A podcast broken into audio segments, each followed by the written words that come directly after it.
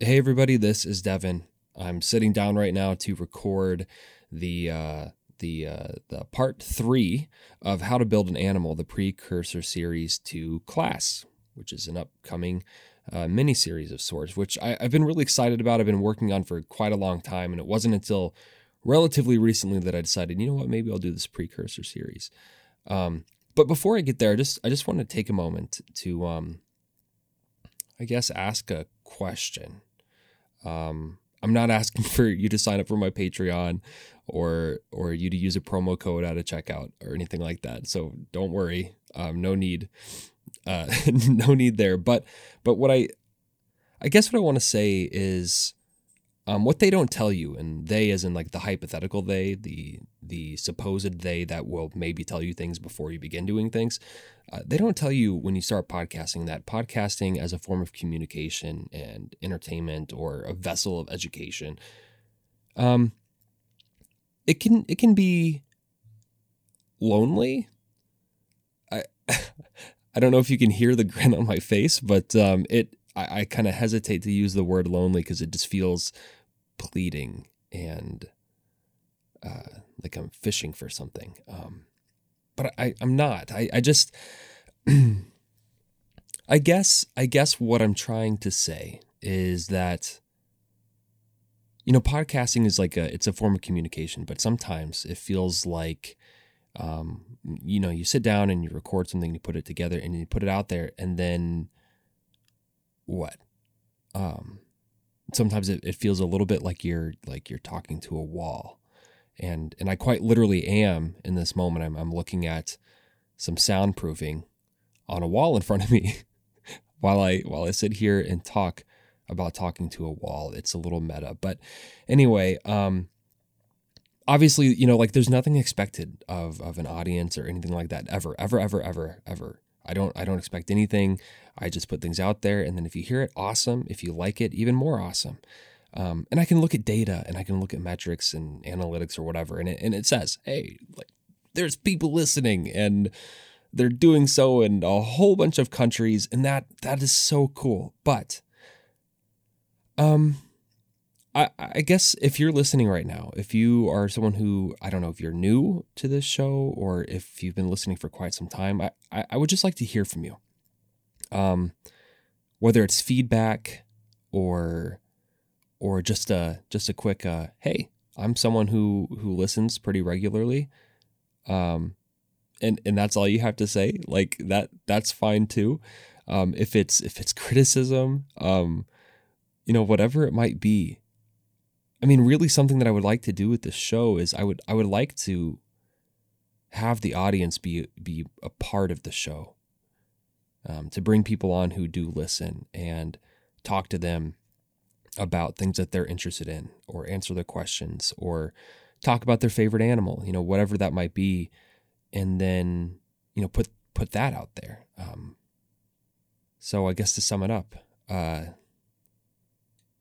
is anybody out there?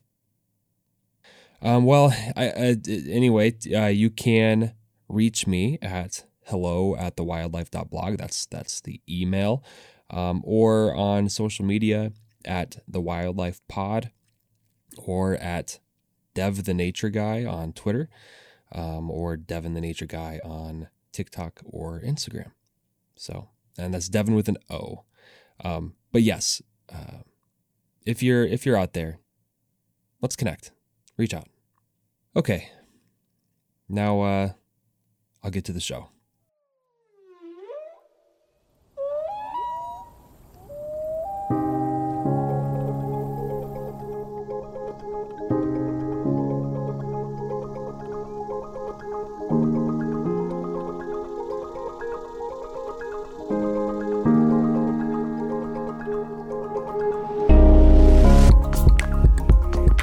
As I've said before, there's really no shortage of ways to build an animal, but there are rules to be followed.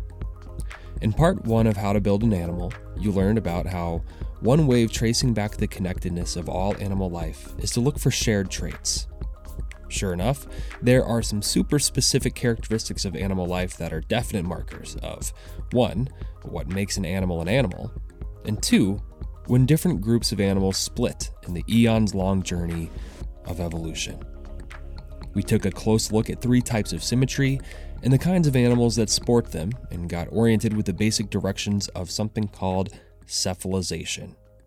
Now, it's time to dive into how all of these things develop in the first place. And what better place to start than the beginning? For that, I, I, just want to take a moment to acknowledge that this topic is absolutely loaded with terms and concepts that are kind of hard to picture. And I'm going to do my best to paint one, but I'm also going to attach one of my all time favorite videos in the episode notes. It shows a time lapse of a salamander growing from a single cell.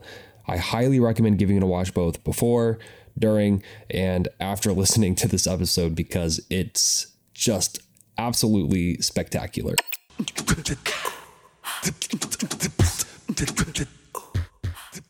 If there's a way to make babies, nature has figured it out, both sexually and asexually.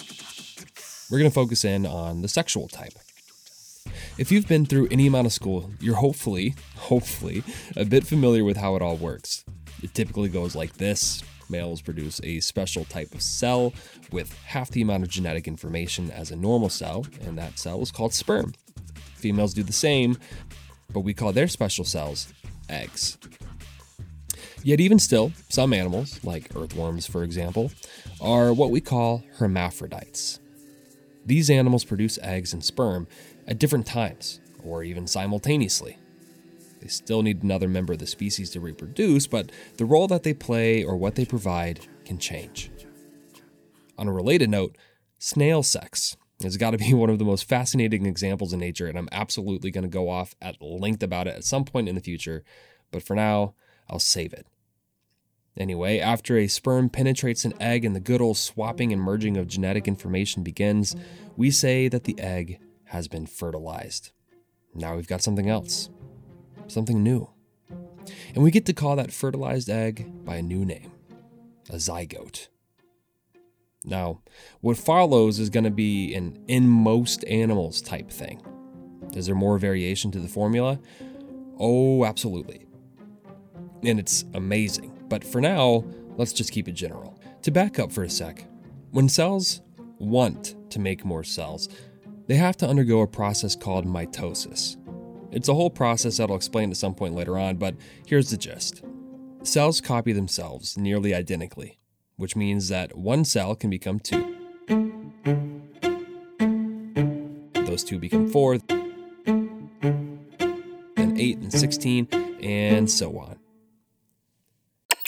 Hey, Devon, uh, what what do you mean when cells want to make more cells? Like, are are they aware? Are they intentionally doing it? Oh, um, yeah, I, I would see where you think that. Um, cells, of course, don't want to do anything; they just kind of do and and be. A zygote is no different. Yet. Okay, all right, all right, that makes sense. Go on. When the zygote first divides into two total cells, we change its name yet again. Now it's an embryo.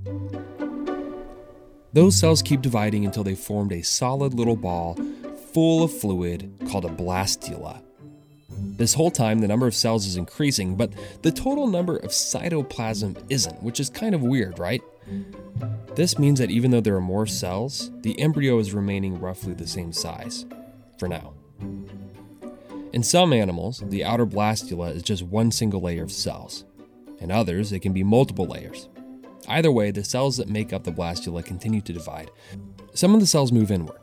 Imagine pressing your thumb into a half empty balloon, sort of forming a ball within the ball, to form a new structure called the gastrula. It's two layers of cells thick, sort of a sac with an opening on one end. Kind of looks like a double bubble, one inside the other. The inside ball will develop into a new animal, and the large ball becomes the yolk sac. We've all seen this whenever we've cracked open a chicken egg. Now remember, the gastrula is two cell layers thick. The inner layer is called the endoderm. The endoderm.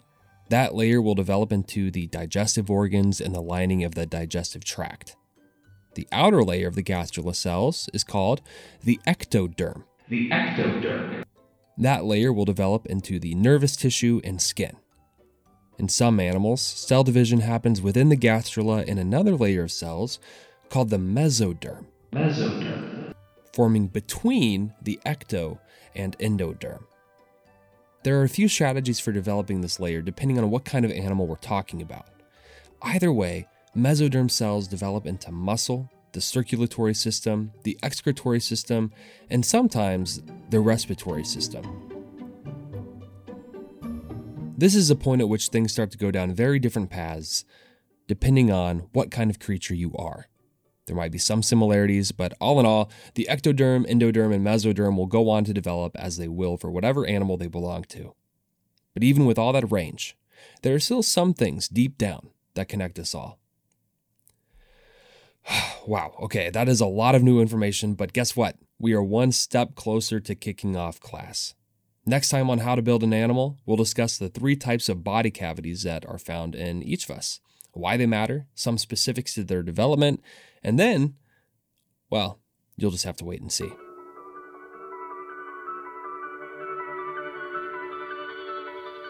For a bunch of helpful visuals that I put together, um, in addition to that video I mentioned at the top, um, check out the episode notes for a link to the transcript on the thewildlife.blog.